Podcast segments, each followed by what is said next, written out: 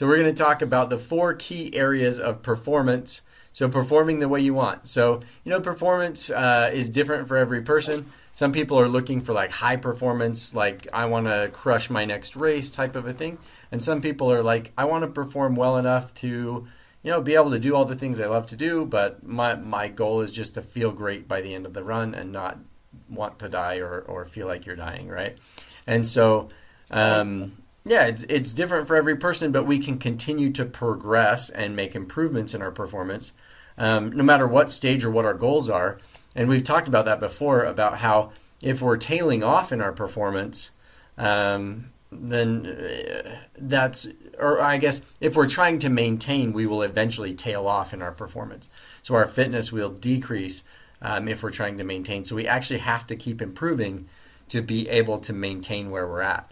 And so we want to look then at four key areas of performance. And this is what we do here in the clinic. With every patient, we want to look at mobility, stability, strength, and power, so that we can dial that in and see exactly how those things are playing into your specific health and your specific performance. Those are four foundational areas of, if you want to do well and be healthy, you have to kind of have somewhat, you know, proficiency over those areas to perform well and stay healthy and avoid injury and all those good things. So those four key areas then, mobility, stability, strength, and power. We actually test those using the Body Smart Performance Index. So all of those of you who have done that have been through that process before. And so let's talk about why those areas are so important. So mobility is the first one. Thoughts on mobility, Mark? What do you think? It's my favorite thing. No, so I think this is a really important foundational one. You know, all of these are interrelated and they build upon one another to a degree, but we want to kind of find that sweet spot in terms of mobility. And so mobility includes flexibility, but it's not that alone. It's right. Really it's really the ability, like does our body have the ability to meet the motion or movement demands of whatever it is, right? Like, and it can be simple. So things from like, can I reach behind myself and put on a seatbelt to, you know, high level performers, right? Can I, like, am I a gymnast and I can do a back handspring, right? I have the mobility to move my body in that way to accomplish the demands of the task. Right. And so the reason that I make that designation is because, you know, you'll see a lot of stuff out there that talks about us needing to have like a certain level of flexibility, right? Or like, learn to do the splits or whatever, or like, oh, you need to stretch out your hamstrings so that you're a better runner. And what we find is that we really only need the amount, the range of motion, again, to allow us to do the thing. And so, for example, me, I cannot touch my feet, right? Like, if I was meant to touch my feet, they'd be where my knees are at. But it allows me to do what I need to do, right? Like I can still run, I can still hike, I can still do all the things that I need to do, and it really doesn't prevent me. And actually, arguably, well, time out real quick. I would argue you can touch your feet if you bend your knee. If your knee is straight, you cannot touch your feet. You can put your own shoes on. Okay, just making sure. My own shoes on. Yes, I am not. Okay. I'm not 900 years old. Good thing. Yeah. Just clarifying. With the legs straight. But so much of what you see is like, oh, you know, you need to get that range of motion so you can touch your feet. Like it's so important to touch your feet. What we actually find is that some of the top runners in the world actually have fairly tight hamstrings, and were we to really focus on stretching out to the point that I could tolerate getting down to my feet, there's actually some suggestion that would impair performance. And that's one of the things to remember, too, about flexibility is that a lot of it is improving our tolerance to the amount of stretch versus actually, like, lengthening the tissues. And so there's some problems that we run into with getting too mobile, right, with stretching too far. It can actually impair our performance and it can actually lead to a risk of injury. So do you want to talk, Cameron, about what you always tell people in terms of like ankle sprains and yeah. Well, so that's a good one for the stability one too, but I think it also works in terms of mobility. Right. So yeah, like Mark was saying, flexibility is always so emphasized that people have adequate flexibility, and that really isn't all of mobility.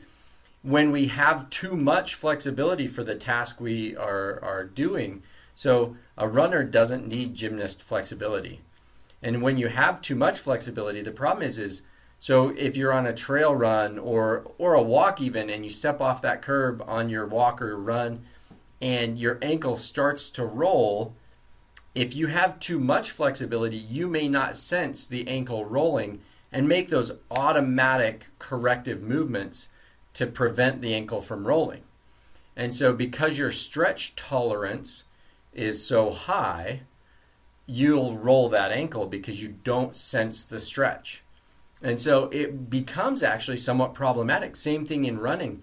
What they've found is that hamstring length, the reason why, well, there's a couple of reasons why, that it doesn't really matter. In fact, can be somewhat detrimental if we're too flexible, and is beneficial if we're somewhat on the tight side of things.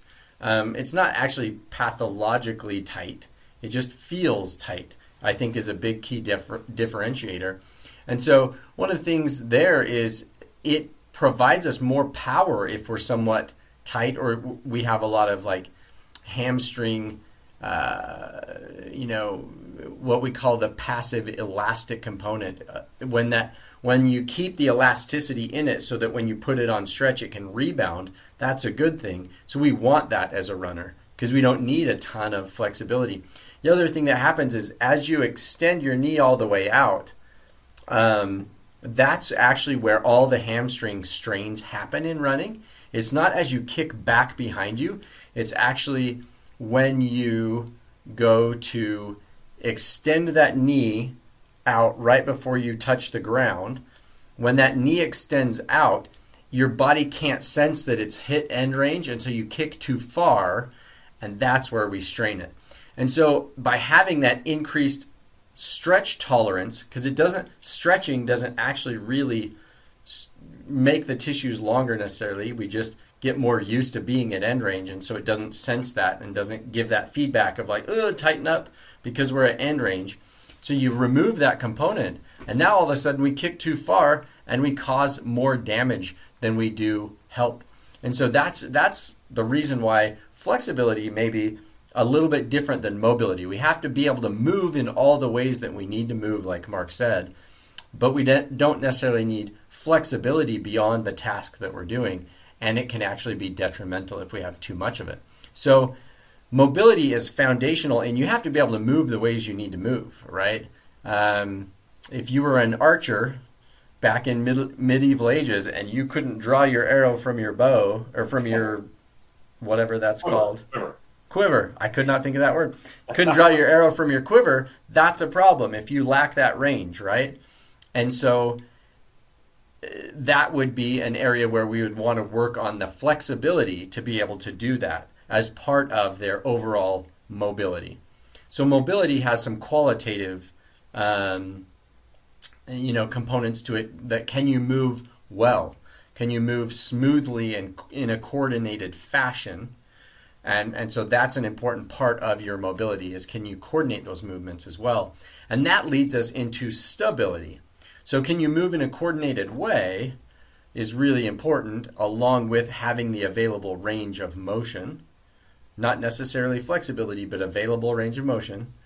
But then can you then support your body and bear some of the forces that we need to in a coordinated way? That is what stability is. If we can hold that stable as we do that activity so that we're not moving too far. If when I go to plant my leg and change directions, can the hip, can the knee, can the ankle bear that and fire in the right ways to coordinate that movement and allow me to bear that load, right? So that's the stability factor. Does everything fire when it's supposed to fire so that I can, you know, have the motion go the way I want it to go? And so that there's that a little bit of a fine line between the qualitative component of mobility and the coordination of the stability, that everything fires in the right timing and sequencing to allow me to do that movement.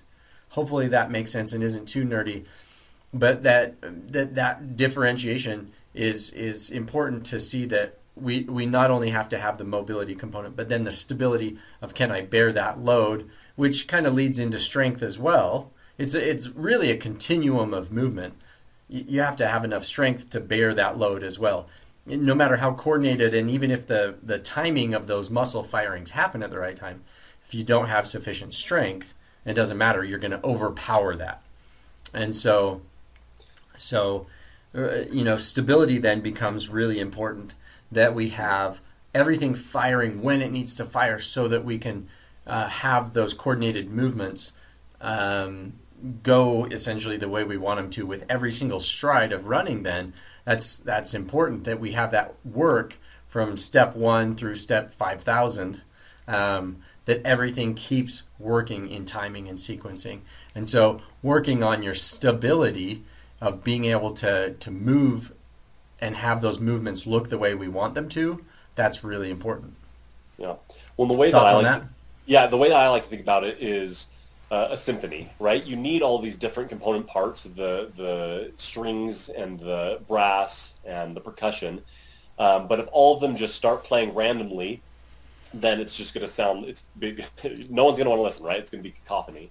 But when every instrument comes in at the right time and stays on the right rhythm, then you get this beautiful coordinated symphony.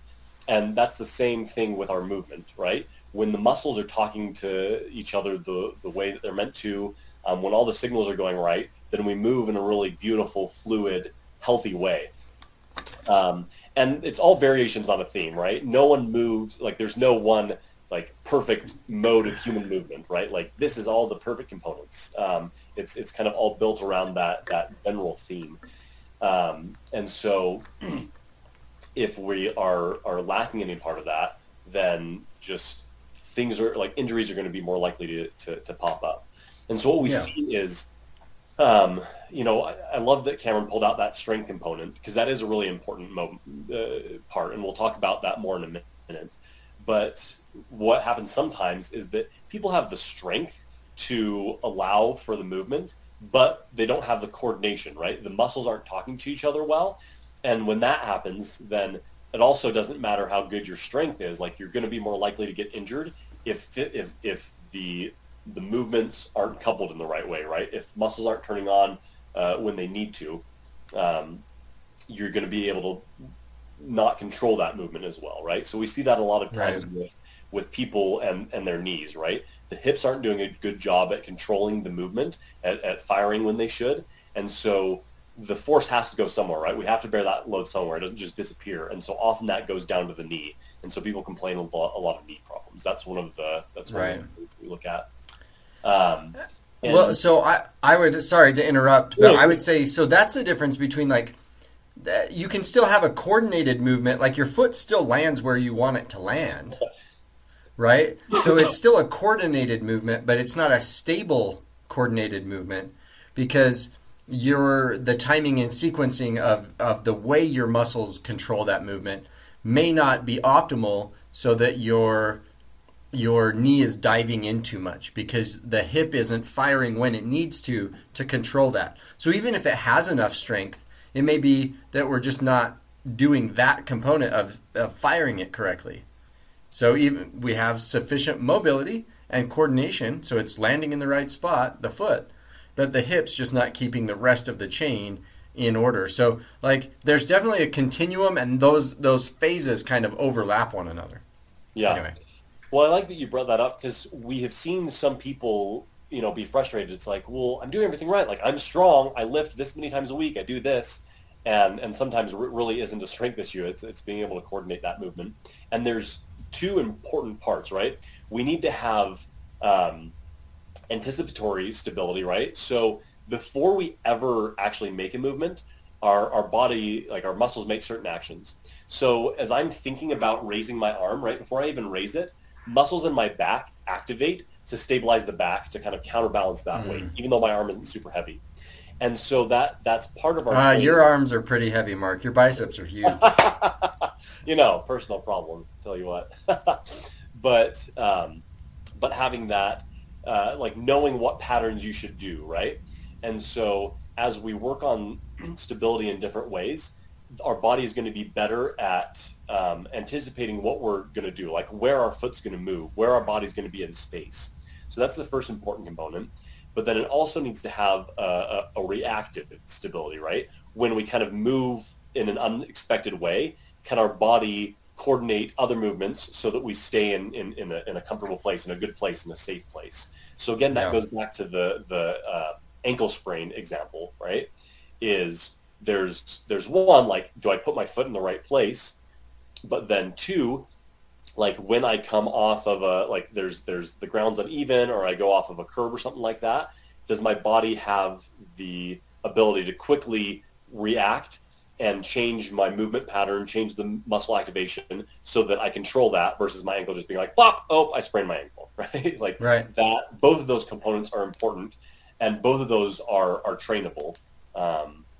Which is good. Okay. Well, so honestly, that example though uses all four components, right? Yeah. So if I go, we saw this actually this weekend. We were up in the woods, crossing creeks and stuff like that, hiking. You'd step on a rock that was a little more mobile than you realized, right? So you're trying to cross a creek and that rock shifts. Do I have the mobility for my ankle to move in a way that doesn't just pitch me over, right? Okay, so I need proper mobility to survive this shifting rock, right? Do I have the stability and I have to sense that the rock is moving. That's a mobility component. That proprioception, right? Do my tendons, ligaments, joints, as they shift, does it tell me, oh, that rock is moving so that I can make corrective movements? When I go to make those corrective movements, are they coordinated, and do the muscles fire in the right sequence for me to correct and bring the rock either back or move that foot off of that rock fast enough, right? So there's our stability. Strength, do I have enough strength that when I go to move that I can the way I want to, right? So that's the strength component is, can I produce enough force to actually move it the way I want to move it? And then power is a component of force and time. So can I move quickly enough, even if I'm strong enough, can I produce enough force quickly enough that I can correct that movement, or that I can, move my leg to the next thing? Can I move quickly enough that I can save it? So can I sense it? Can I, stabilize it and correct it? Do I have the strength to overcome the force that I'm falling from? And can I move it quickly enough, because I have enough strength that I can move quickly enough. And so there's kind of where power plays in. It's force and time coupled, if that makes sense. So here's a great example. I was testing somebody the other day who lacked power. So he was sufficiently strong, and we see this a lot of the time when people are overweight. They actually are usually fairly strong, because they're having to lift, I think of people that are, 400 pounds. So we'll take an extreme example. They're actually really, really strong. To be able to lift their body takes a lot of force. So their strength is high, but their force compared to the amount of mass that they have to move, and to be able to do so quickly enough. So if you ask somebody that's 400 pounds to jump up onto a box or something, for example, that's going to be really hard because they can't produce enough power for the amount that they have to move quickly enough to get up onto the box. Hopefully that makes sense. And so that's power is, do I have enough strength to explosively move quickly enough? And so we see that a lot with running injuries or performance, when we want to start running instead of just walking or jogging. Do we have enough to kind of explode from one foot to the next and actually have that flight phase of gait? That's what running is. And so running takes a lot of power because you're essentially taking a power step every single step. And so, you know, jumping up onto a box, we use that a lot in our testing because it requires a lot of power. And so if you can't jump up onto a box once, it may be hard for you to run very far in a coordinated fashion that you can correct from stepping off that curb and things like that. So your injury risk is going to be a lot lower if you have enough power to do the box jump. You probably have enough power to save yourself from a rock that shifts in the creek as well. Does that make sense? I hope that does. Yeah, those components though, all the way through, mobility, stability, strength, power, they really are part of the one continuum that moves, you know, from just being able to move to being able to move quickly, powerfully, and in a coordinated fashion. They all kind of are this big continuum of healthy movement and performing well. Yeah. I want to go back to one thing that you said, which I absolutely loved, and I think is such an important point to pull out, is when you're talking about that ankle example, the strength, like, do you have the strength to move in the way that you want to move? What having all of these key areas of performance does is it gives you options. It gives you options of movement. It gives you options of strategy. And that's important because our bodies are really, professional cheating machines, right? Like, yeah, they just want to get from point A to point B in the easiest, most efficient way possible. And when we don't have options, right, when we don't have the power option, when we don't have the strength option, the body can still get from point A to point B, right? It's just how is the quality of that movement and how does it affect us and what's our likelihood of injury. So when we have a ton of different movement options, when we're kind of maxed out in mobility and stability and strength and power, we have so many different things to choose from to really keep us moving in a good and in a healthy way to make sure that we're not getting injured. But when we don't have the strength, right, we might have to just use some of, use the elasticity of our tendons to kind of control the movement, right, which can lead to us getting things like, you know, ACL injuries, or, you know, you get the tendon that runs, you get that runner's knee, right, on the front of your knee, like that bothers you, or you're more liable to have ankle sprains, things like that. Because you didn't have the strength or power, you just had to rely on other components, which means that you're more likely to get injured. Or again, back to that, if the hips aren't doing a good job of controlling themselves, then a lot of that force gets transferred down to the knee or down to the foot and ankle, and so we see injuries there. And so that's a really important thing to think about, is that when especially with strength, right? Strength is just such a foundational thing, is that it just expands your options. We talk all the time about this idea of capacity versus load. And we want our capacity to always be higher than the load, right? So we want to have more of a reserve than really anything that we would do in a day. So that's why, like, the exercise component is so important, is that it allows us the freedom to pursue whatever recreational things that we want to do. It gives us those foundational components so that we can go out and explore our world and have fun in our world, and really live life on our terms, and not have to worry about running from injury to injury to injury, right? It's all about getting our capacity up to its highest level in all these areas, frankly, in mobility, in stability, in strength, in power, so that whatever comes our way, we can handle, right? If someone's like, hey, let's go do Ben Lomond, we can say, yeah, let's do it, right? We don't have to, I don't know if I can handle that. So I think that's a really important point to pull out, and I'm glad that you said that, right? That idea of, like, do we have the capacity to do the things that we want to do in the way that we want to do them? Right, and that's the key, is do you possess that capacity? And so hopefully you're building that capacity, that the exercises we've given you in the program are helping you build that capacity. We talk about that all the time, load versus capacity.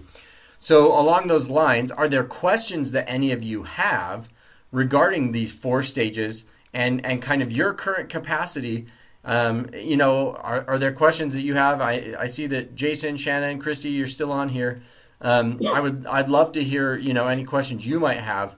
about the different phases. So mobility, stability, strength, power of kind of, you know, where you're at or what, you know, might be something you feel like you need to work on or something you haven't considered. Would love to hear any feedback from you guys about any of those areas and what you've seen in the past that may or may not have gone well. Always interested to get questions from the peanut gallery, as it were, to see, you know, how can we make sure that we're meeting your needs in addressing these areas. Like, you know, we tested this when we first started. When you first joined the program, we did the BSPI, the Body Smart Performance Index, and we got a score for where you were at. That is such an important thing to us to be able to track that and test that later to see where have we made improvements and what do we still need to work on. And so, yeah, does anybody have any questions there? I'd love to answer anything there. So I know I kind of put you on the spot, but definitely if you do have questions, feel free to ask those in here in Geneva anytime in any of the threads. Definitely make sure to ask those questions. And then we actually expand upon this idea so we have what we call the BSPI explainer, where we talk about the Body Smart Performance Index and explain what that's all about. So check out that video in Zendler. It's in that first part about avoiding and overcoming injury. So check that out for sure. And then any questions you might have, definitely hit us up about that. But we go into that a little bit more. We go into in Zendler. So make sure you're going through the course, checking out those modules. That strength versus capacity topic we hit really hard in a couple of different ways. And I think that's or load versus capacity. I think that's so critical for the long-term health of your body and being able to keep going, keep moving, so you understand how our body uses its current capacity and how when building up our load tolerance, we've got to be careful not to overdo it and that we keep that balanced out in the right way. And so if you follow those principles, you'll stay healthy and be able to defy aging and keep going and doing all the things you love to do forever.